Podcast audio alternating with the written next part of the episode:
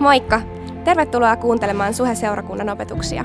Me toivotaan, että näistä on hyötyä sun elämässä ja arjessa. Muistathan, että sä oot myös aina tervetullut meidän sunnuntaitilaisuuksiin Kalliossa ja Tikkurilassa. Lisätietoa Suhesta ja Suhen sunnuntaista löydät osoitteesta www.suhe.net. Nauti opetuksesta! Mun mielestä ei ole mitään parempaa kuin kuulla siitä, mitä Jumala on tehnyt paikallisseurakunnan kautta ihmisten elämässä. Se on aina yhtä kaunista. Ajatelkaa, tuo oli yksi tarina, tuo oli yksi ihminen, joka kertoo oman tarinansa siitä, mitä Jumala on tehnyt. Ja mä, mä, oon ainakin, mä oon ainakin ihan tarina chunky. mä, mä haluan kuulla noita tarinoita enemmän ja enemmän. Ja tiedätkö, juuri siitä kadonneen jäljellä saarnasarjassa on kyse. Kun me tutkitaan sitä, miten Jeesus kohtasi erilaisia ihmisiä ja rakasti niitä. Ja sitten sen kohtaamisen jälkeen tapahtui aina yksi juttu. Jokaisella näistä ihmisistä oli tarina kerrottavana. Huomaatteko te? Jokainen ihminen, jonka Jeesus kohtasi, niin näillä ihmisillä oli aina sen jälkeen tarina kerrottavana. Ja tämä oli yksi niistä tarinoista, mikä me just katsottiin. Ja mä ainakin uskon, että me seurakuntana, me halutaan nähdä ja kuulla näitä tarinoita kymmeniä lisää, satoja lisää ja tuhansia lisää koska se kertoo siitä, että Jumala toimii paikallisseurakunnan kautta ja jotain tapahtuu ihmisten elämässä. Ja mä, mä tie, tietämällä tiedän, että se on myös mitä Jumala haluaa. Jumala haluaa, että näitä tarinoita tulee joka päivä, joka viikko uusia ja uusia. Miksi? Koska niin Jumala on maailmaa rakastanut, että hän mitä? Antoi ainoan poikansa, jottei yksikään, kuinka moni? Jottei yksikään joutuisi kadotukseen. Näin tarinoilla on väli, sun tarinalla on väli. Ja tiedättekö, mistä me tänään puhutaan? Tarinasta. Me puhutaan tänään tarinasta. Tiedätkö, Jeesus tuli antamaan, kadonneen jäljellä me puhutaan siitä, että Jeesus tuli antamaan tulevaisuuden ja toivon jokaiselle, joka ymmärtää olevansa eksynyt joka ymmärtää olevansa kadoksissa. Ja nyt ennen taivaaseen menoa Jeesus teki mitä? Jeesus valtuutti meidät kristityt jatkamaan hänen työtään täällä maan päällä pyhän hengen voimassa. Ja siitä tässä koko jutussa on kyse. Ja me itse asiassa unelmoidaan seurakuntaan. Me unelmoidaan siitä, että me voitaisiin olla seurakunta, joka etsii ja rakastaa niitä, jotka on kadoksissa. Joka etsii ja rakastaa niitä, jotka on kadotuksissa. Kun mä puhun seurakunnasta, mä puhun meistä ihmisistä. Tämä ei ole rakennus, tämä ei ole osoite, tämä ei ole joku yhteisö, tämä ei ole vain joku tilaisuus, vaan että me etsitään ja rakastetaan niitä, jotka ei vielä ajattele samalla tavalla kuin me. Ja sen takia, koska meillä on tämä unelma, että me voitaisiin olla seurakunta, joka etsii ja rakastaa, niin sen takia me tullaan tänä syksynä käyttämään suurin osa koko syksystä, yhdeksän viikkoa tähän kadonneen jäljellä saarnasarjaan. Me tullaan yhdeksän viikon ajan tutkimaan näitä kohtaamisia, kuuntelemaan näitä tarinoita, katsoa miten Jeesus toimii. Me toivotaan, että se voisi alkaa muuttaa meitä. Tämän unelman takia, että me voitaisiin olla seurakunta, joka etsii ja rakastaa niitä, jotka on kadoksissa, me tullaan myös päättämään tämä syksy koko seurakunnan yhteiseen joulujuhlaan. Konepaja Pruunossa sunnuntaina 17.12. Sä voit nyt jo vetää sen sun kalenteriin 17.12. Minä ja mun kaverit, minä ja mun naapurit, minä ja mun perheenjäsenet, minä ja mun työkaverit, opiskelukaverit ollaan menossa minne? Konepaja Pruunoon suhen joulujuhlaan. Meillä on siellä 1500 paikkaa, tyhjää istuinta. Ja me halutaan täyttää niistä jokainen. Se on ensimmäinen kerta, kun meidän seurakunta tulee olemaan yhdessä viiteen vuoteen, kuuteen vuoteen. Että me ollaan ensimmäisen kerran puoleen vuosikymmeneen yhden katon alla samaan aikaan. Siinä on paljon syytä juhlaa. Älä tuo sinne sun kristittyjä kavereita, vaan tuo sinne ne kaikki ei-kristityt kaverit. Ok, kaikki nyökätkää nyt edes vähän. Koska me halutaan olla seurakunta, joka etsii ja rakastaa niitä, jotka on kadoksissa. Sen takia meillä on joulujuhla. Mutta sen takia me myös koko syksyn ajan halutaan rohkaista teitä täyttää näitä lappuja ja rukoilemaan teidän ystävien puolesta, jotka ei vielä tunne Jeesusta. Koska se on, se on mahtavaa, että meillä on etuoikeus saada seistä näiden ihmisten puolesta rukouksessa ja nähdä, mitä Jumala alkaa tekemään. Miksi me halutaan rukoilla? Koska me halutaan olla se seurakunta, joka etsii ja rakastaa, joka etsii ja rakastaa niitä, jotka ei vielä usko Jeesukseen.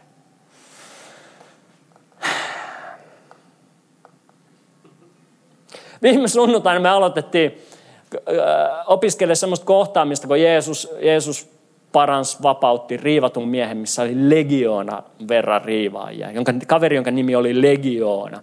Te muistatte sen tarina, te, ketkä ette ole ollut, me tullaan suoraan tänään jatkaa siitä, niin mä joudun pikkusen kertaa, että me päästään kaikki samalle sivulle. Eli, eli tota, noi, raamatun paikka on Luukas 8 ja sieltä jakeesta 26 eteenpäin on tämä kohtaaminen, 22 ja siitä 26. Jeesus sanoo opetuslapsille, että mennään vastarannalle.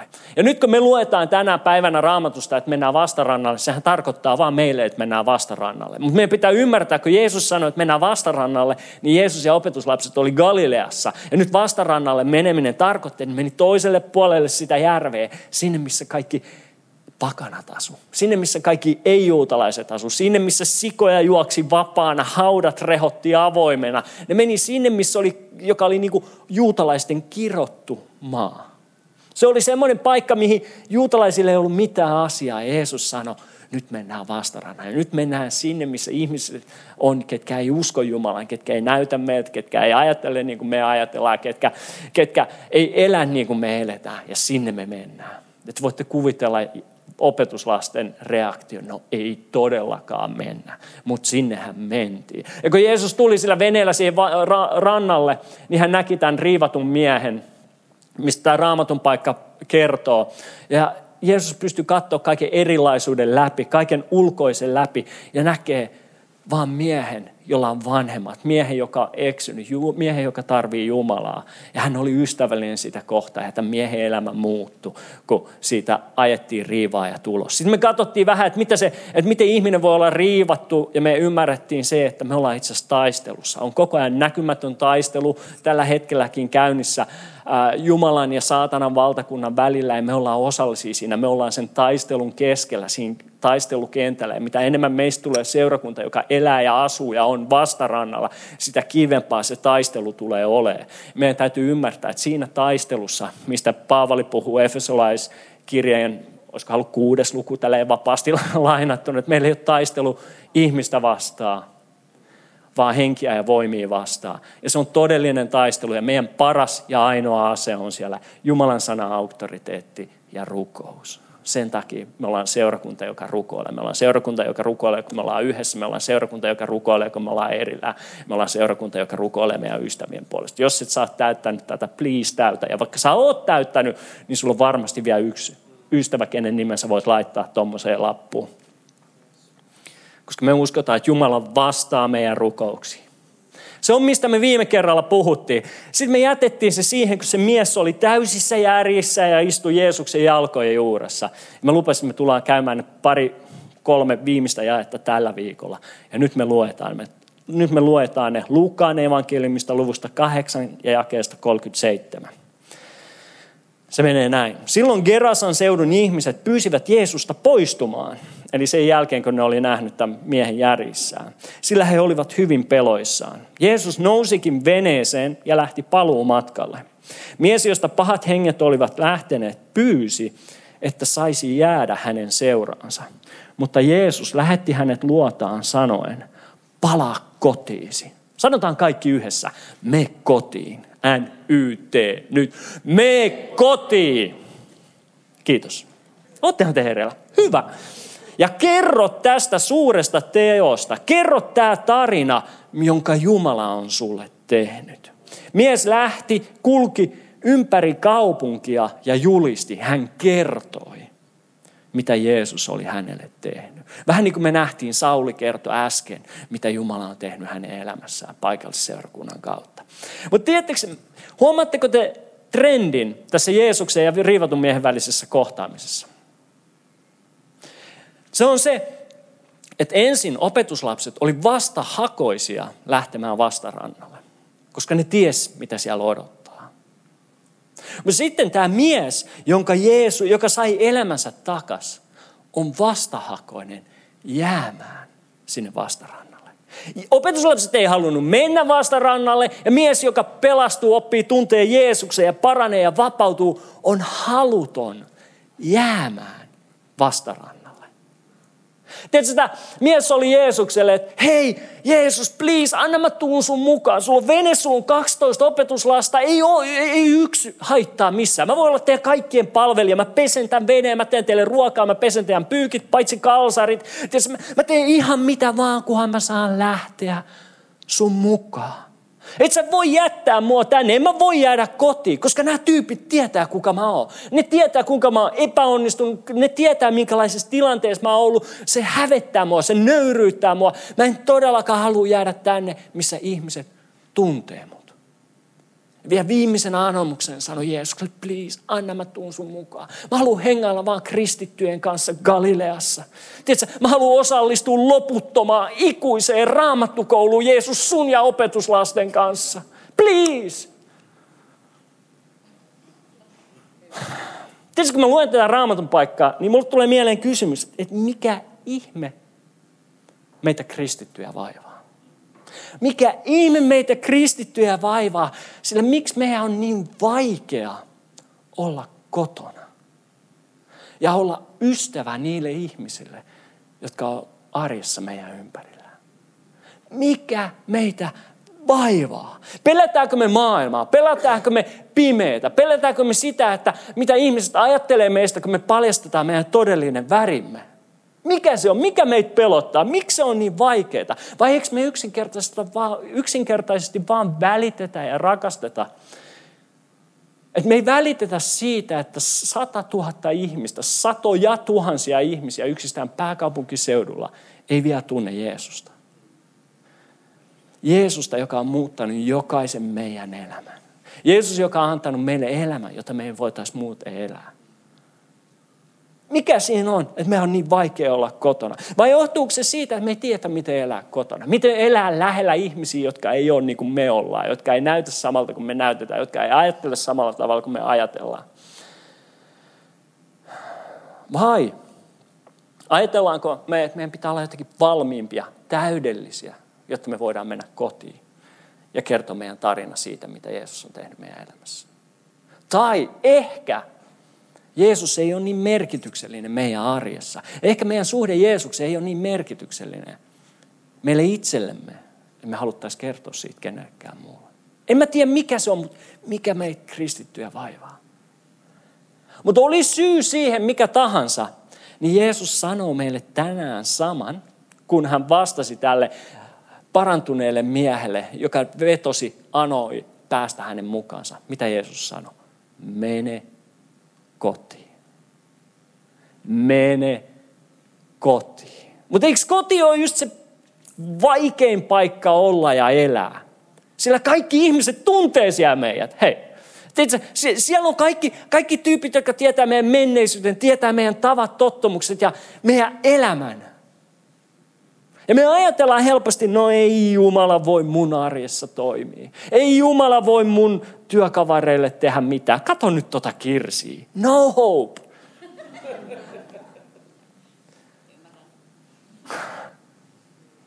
Ja sen lisäksi meidän kulttuuri, tämä yhteiskunta ei tee sitä yhtään helpommaksi olla kotona ja olla uskollisesti siellä. Sillä tämä, mitä tämä kulttuuri juhlii ja ylistää? Niitä ihmisiä, jotka on menestynyt ja pääsee muuttamaan pois kotoa. Lauri Markkanen pääsee NBAihin meren toiselle puolelle. Joku, joku taiteilija on niin hyvä, että se pääsee muuttamaan Lontooseen, pääsee pois täältä Suomesta, pääsee pois kylmyydestä, pääsee pois kotota.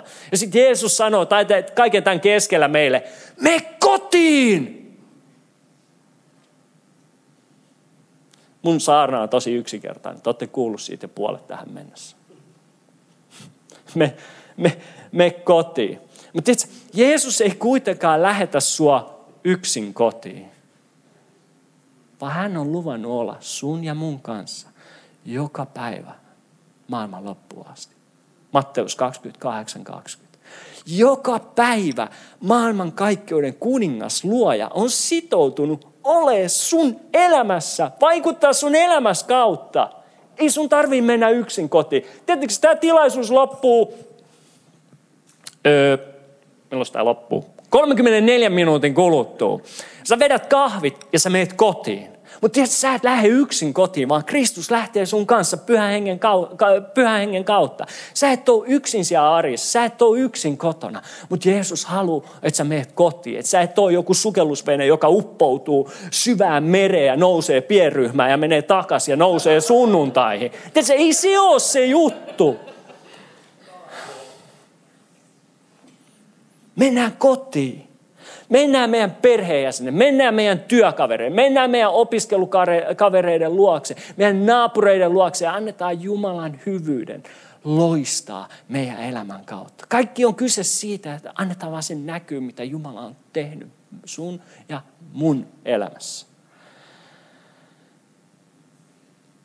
Me kotiin ja kerro sun tarina. Nyt te olette kuullut loputkin 50 pinnaa. Me kotiin ja kerro sun tarina. Jos sä oot kohdannut Jumalan, niin sulla on tarina kerrottavana. Jos, jos sä oot kristitty, jos sä oot Jeesuksen seuraaja, niin sulla on tarina kerrottavana. Sä saatat ajatella, että sun tarinassa on niin pieni, tai saatat ajatella, että se on suuri. Oli se kumpaa tahansa, niin se ei ole merkityksetön. Se ei ole mitätön. Jokaisella meistä on tarina kerrottavana. Sillä Jumala rakastaa sua just sellaisena kuin sä oot, eikö? Jumala hyväksyy sut just sellaisena kuin sä oot, epätäydellisenä, epäkypsänä, kahjopäisenä, korsolaisena. Mutta Jumala rakastaa sua liikaa jättääkseen sut sellaiseksi, kun sä löydettäessä oli. Kuka meistä voi väittää, että oo, mä kohtasin eilen kaikki valtiaa Jumala ja mitä ei tapahtunut?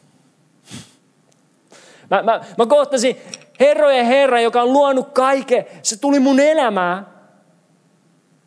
Ja mitä ei tapahtunut. Ei se, ei se semmoista tapahdu. Meillä on kaikilla tarina kerrottavana. Tai sitten me tarvitaan vähän merkityksellisempi kohtaaminen Jeesuksen kanssa. Ja tiedätkö, jos ei sulla ole vielä tarinaa kerrottavana, se on ihan ok. Mun rukous, että tänä, tämän tilaisuuden jälkeen, tämän saarnasarjan jälkeen, sä voisit oppia tuntea Jeesuksen, meidän Jumalan, meidän hyvän Jumalan. Ja säkin voisit saada tarinan, jota sä voit kertoa.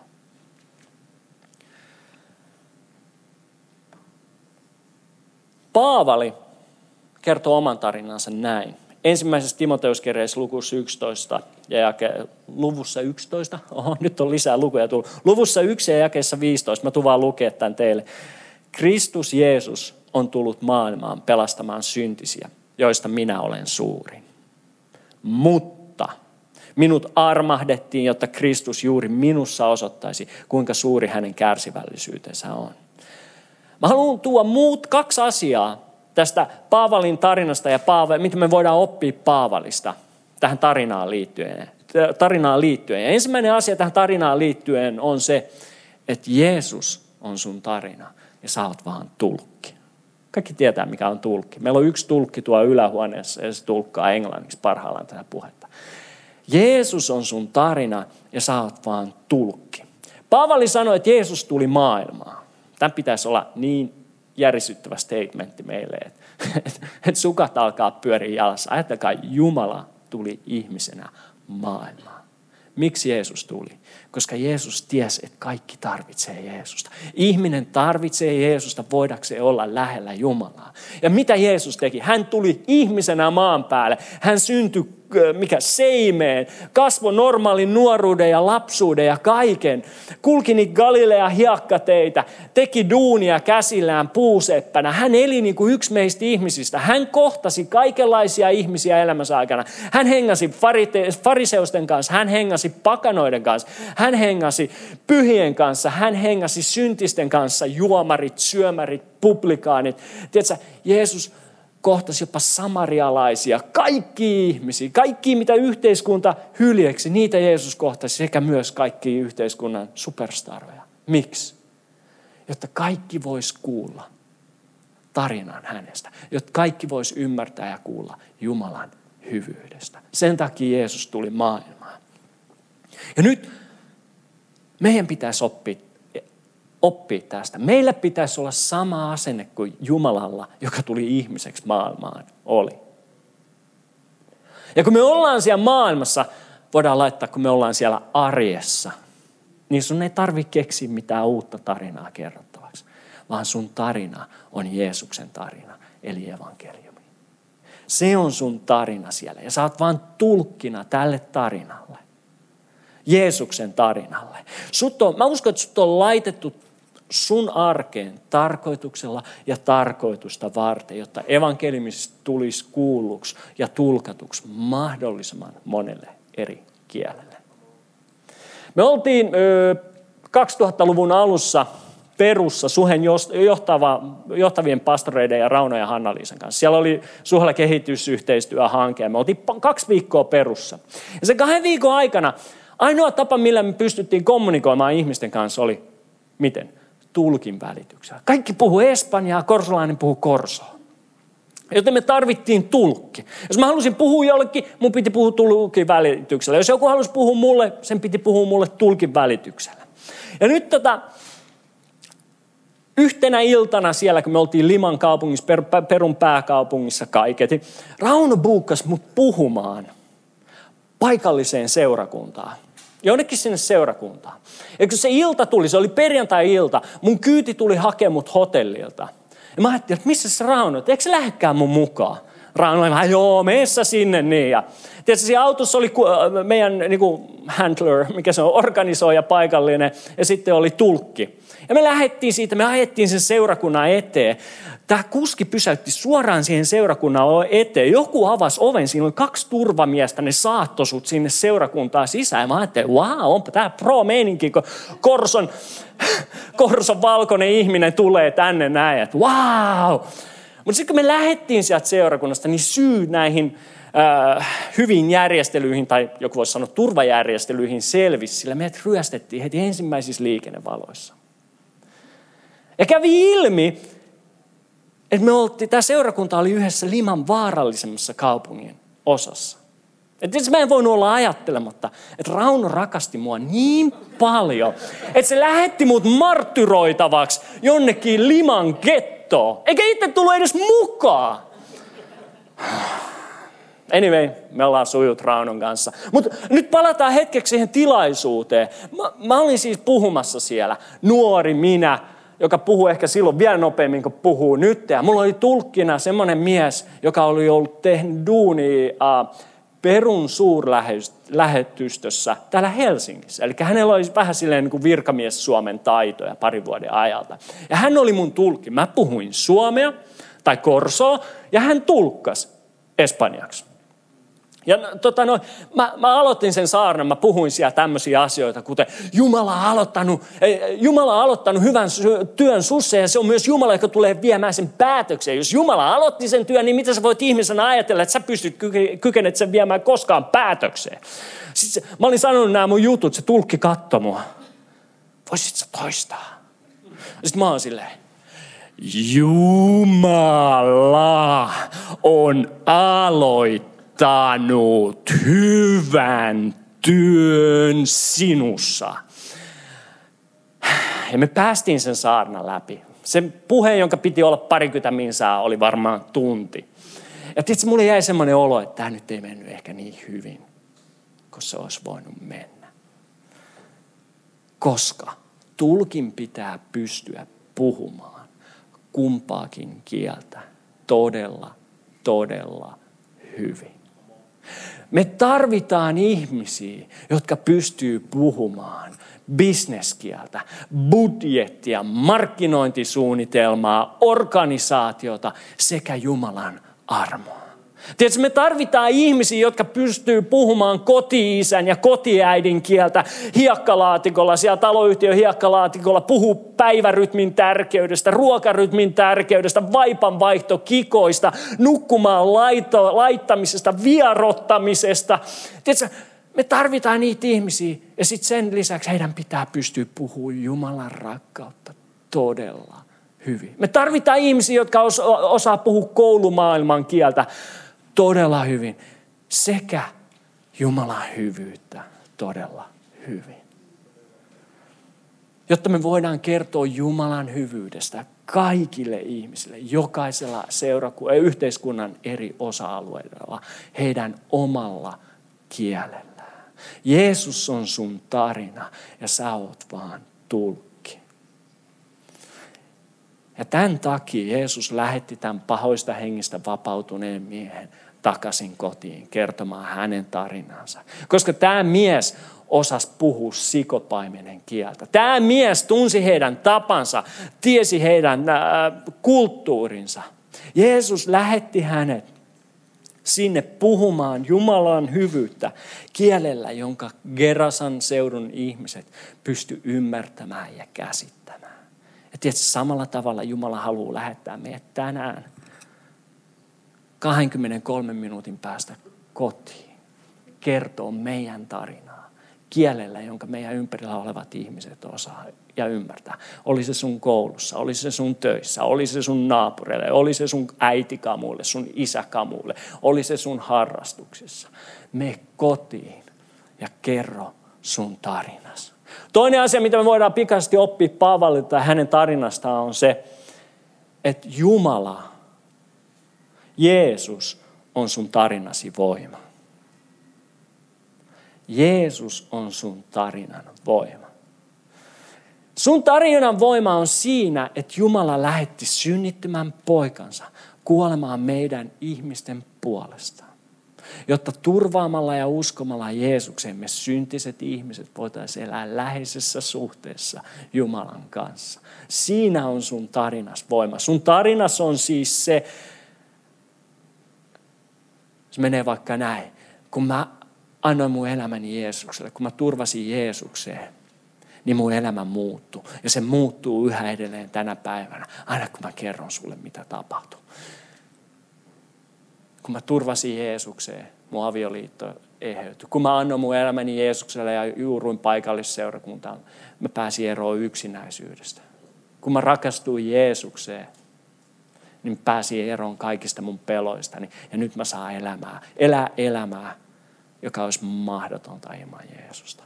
Se on sun tarina. Jeesus on sun tarinan voima. Ja tiedätkö, mikä on parasta sun tarinassa? Kukaan ei voi väittää sitä vastaan. Kukaan ei voi kiistää sun, kukaan ei voi kiistää sitä, mitä Jumala on tehnyt sun elämässäsi kun sä kerrot siitä. Tiedätkö, mä oon löytänyt itteni kertomasta mun omaa tarinaani weekendfestareiden olut-alueella. Mun yhtiökumppanille, hänen tyttöystävälle ja hänen veljelle ja hänen kihlatulle. Keikat menee siellä ja me puhutaan tunti vaan Jumalasta ja siitä, mitä se on tehnyt mun elämässä. Mä oon löytänyt mun itseni kertomassa mun tarinaani mun vanhan duunin messuristeilyllä kahden aikaa yökerhossa meidän yhteistyökumppanille. Se äijä alkaa itkeä siellä. Mä oon löytänyt mun itteni kertomasta tarinaa, mitä kummallisimmissa paikoissa, kuten Korson paikallisessa mun hyvälle ystävälle, meidän naapurille. Kuka ei voinut kiistää sitä. Kuka ei voinut sanoa, että ei tota voi tapahtua. Sun tarinan voima on Jeesuksessa. Sun, se, se voima ei ole siinä, mitä sä oot tehnyt. Sen voima ei ole siinä, kuka sä oot, vaan sen voima on siinä, mitä Jeesus on tehnyt sun puolesta. Ja sä voit kertoa sun tarinasi luottaen siihen, että evankeliumi, johon sun tarinas pohjautuu, kykenee auttamaan ihmisiä yhä tänään tässä yhteiskunnassa ja kulttuurissa. Se on Jumala, joka kutsuu ihmisiä. Se on Jumala, joka tuo ihmisiä seurakuntaan. Se on Jumala, joka pelastaa ihmisiä. Sun ja mun tehtävä on vaan uskollisesti kertoa meidän tarinaa. Ja luottaa siihen, mitä Jumala tekee. Ikään kuin kylvää siemeniä, kertoa siitä Jumalan hyvyydestä ja mitä hän on tehnyt meidän elämässä. Kiitos. Ja sä voit tehdä sen sun omalla persoonallisella tyylillä. Sun ei tarvitse kertoa sun tarinaa, kun mä kerron. Sulla on oma tarina, sulla on oma tyyli, sulla on oma persona. Tämä riivaista vapautunut mies, jonka Jeesus kohtasi, se oli vain itse asiassa ensimmäinen Gerasan alueella uskoon tullut ihminen.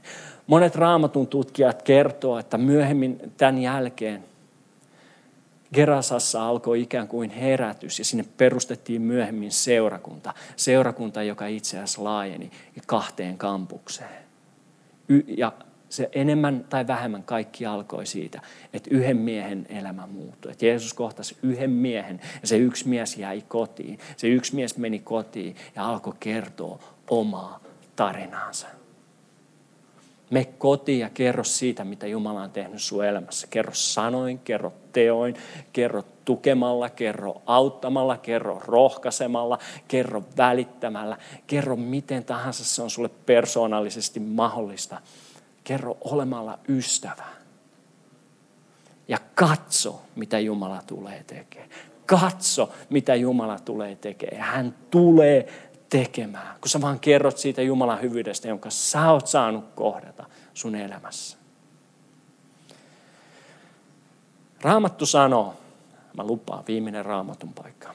Roomalaiskirje 2 ja 4. Raamattu sanoo, että se on Jumalan hyvyys, joka vetää ihmisiä puolensa. Kuinka moni on joskus kuullut Mutta miten Jumalan hyvyys voi vetää ihmisiä, meidän ympärillä olevia ihmisiä puolensa, jos he eivät saa nähdä ja kuulla sitä, mitä Jumalan hyvyys on saanut aikaiseksi sun ja mun elämässä. Eikö? Viimeinen ajatus. Kun Jeesus oli ristillä, hän roikkui siellä.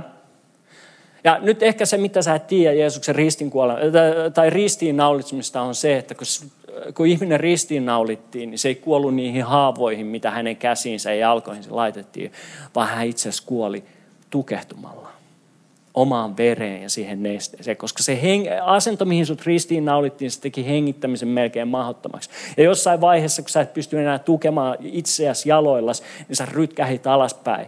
Ja sun mitkä nämä olkapäät lähti sijoiltaan ja sun hengittäminen vaikeutui entisestä. Ja kaikki se väkivalta, mitä sulle oltiin tehty ennen sitä ristiä, oli saanut sun kropan shokkiin. Ja kun sä olit siellä ristillä, pikkuhiljaa sun keuhkot alkoi täyttyä vedellä ja verellä, sitä alkoi kertyä sydänpussin ympärille, tehden pikkuhiljaa hengittämisen mahdottomaksi. Kunnes lopulta se paine tuli niin kovaksi, että sun sydän lakkas lyömästä. Se on kivuliaan, hirvittävin kuolema, jota kenenkään ei ikinä pitäisi kokea. Ja nyt kun Jeesus oli siellä ristillä juuri ennen kuolemaansa, hän vielä keräsi kaikki voimansa, nosti itteensä ylöspäin, että saisi edes vähän happea keuhkoihinsa sanoakseen jotain. Ja se, mitä Jeesus sanoi, oli hänen mielestään niin tärkeää, että hän oli valmis kuolemaan sen jälkeen. Sillä nämä sanat jäi lähes Jeesuksen viimeisiksi sanoiksi. Me löydetään nämä sanat, mitä Jeesus sanoi. Johanneksen evankeliumista luvusta 19 ja jakeesta 26. Jeesus sanoi äidilleen, nainen, tämä on poikasi. Sitten hän sanoi Johannekselle, tämä on äitisi. Ja Raamattu kertoo, että siitä lähtien opetuslapsi Johannes piti huolta Jeesuksen äidistä.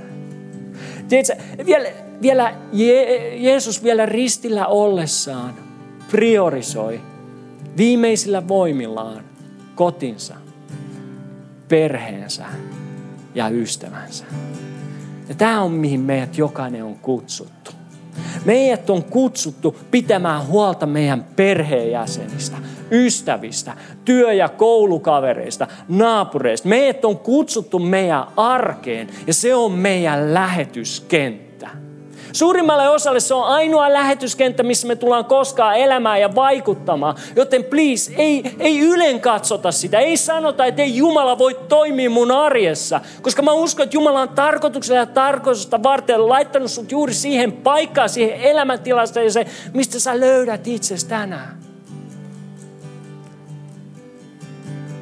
Mä uskon, että sut on sun arjessasi kutsuttu uskollisesti elämään, vaikuttamaan ja kertomaan sun tarinaa.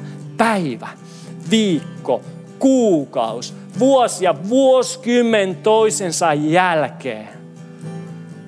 Ihmiset tulee ja menee, mutta ollaan me niitä ihmisiä, ketkä pysyy niissä ihmissuhteissa. Ollaan me niitä, ketkä pysyy ja on niitä turvia ja annetaan se Jumalan hyvyyden loistaa. Meillä on jokaisella tarina. Jokainen, joka meistä on kohdannut Jeesuksen, meillä on tarina kerrottavaksi. Joten kerrotaan sitä. Mennään kotiin, ollaan kotona, ollaan uskollisia ja kerrotaan sitä meidän tarinaa. Mitä Jumala on tehnyt meidän elämässä. Sitä ei voi kukaan kiistää, sitä ei voi kukaan vähätellä. Ja katso, mitä Jumala tulee tekemään. Ja hän tulee tekemään ihmeitä. Seurakunta noustaan seisomaan.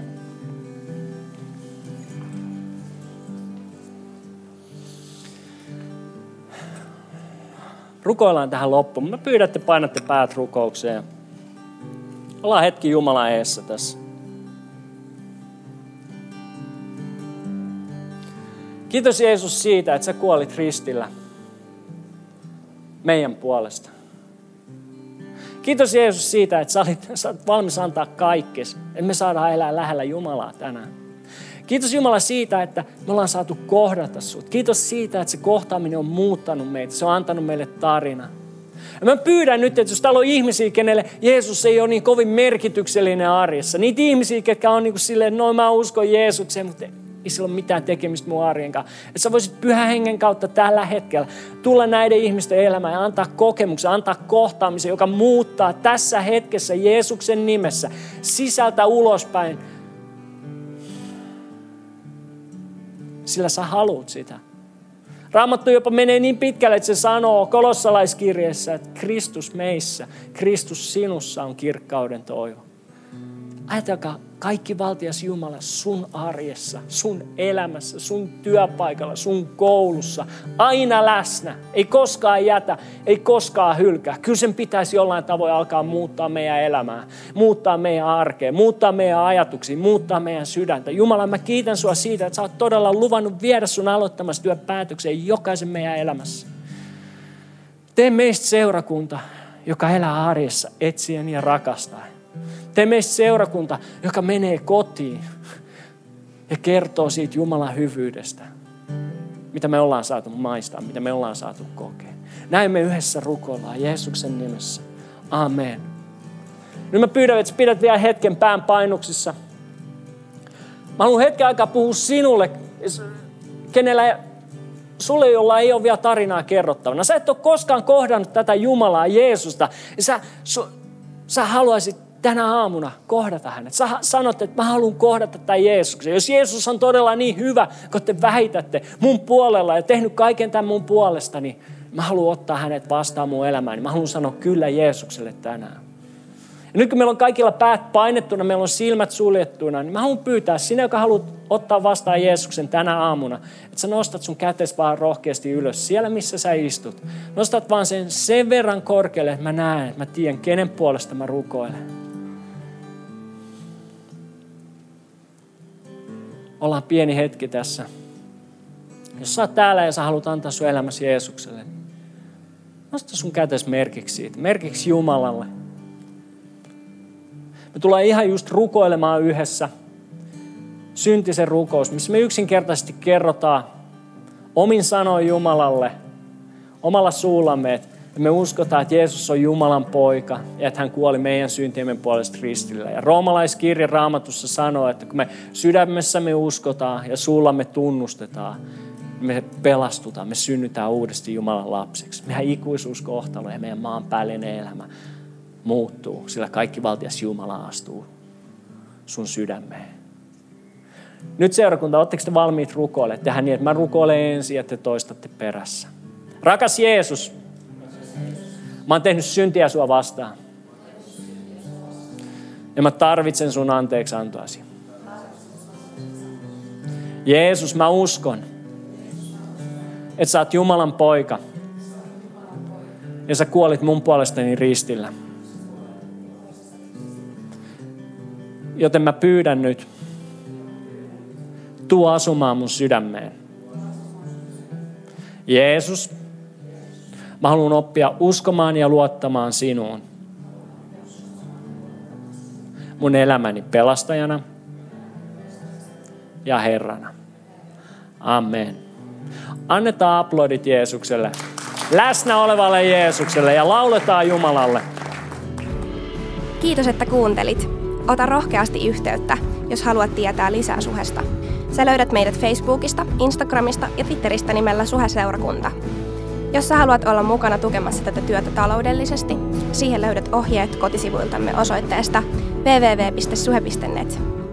Nyt mä toivotan sulle siunattua viikon jatkoa.